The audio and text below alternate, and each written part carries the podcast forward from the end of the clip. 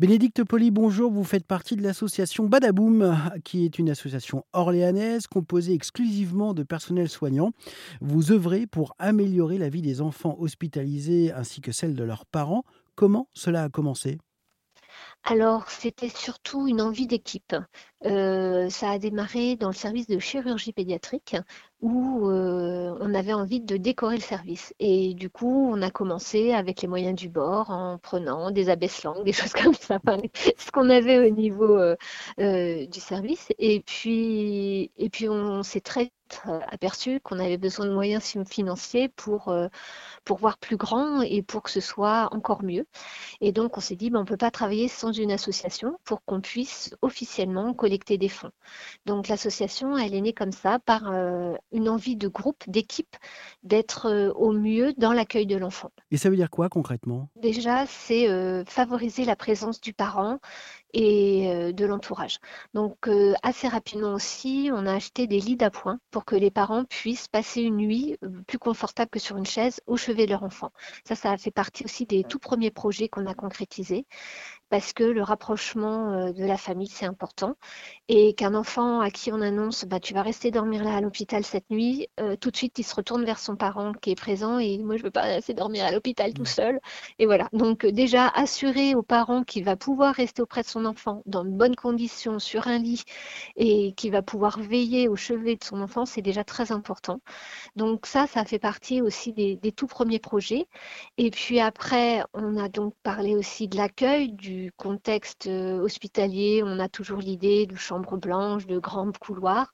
Donc euh, faire parler les murs avec des stickers, avec des décors, euh, ça, ça a été aussi dans les projets qui nous ont motivés. Et puis, on est aussi très enclin à prendre en charge la douleur chez l'enfant.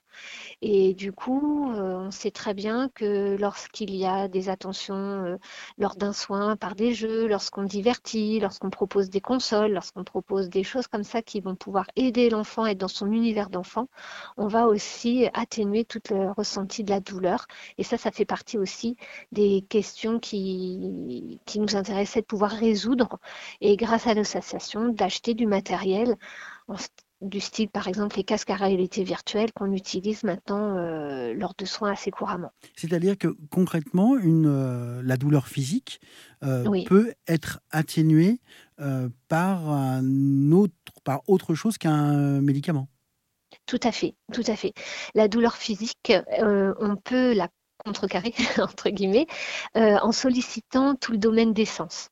Donc, euh, on peut déjà amener tout ce qui va être auditif, tout ce qui va être sensoriel. On peut aussi euh, proposer à l'enfant, du coup, de jouer. Et dès qu'on sollicite des sens qui vont être dans du positif, du coup, la douleur va passer en deuxième plan et va être mieux gérée par le cerveau.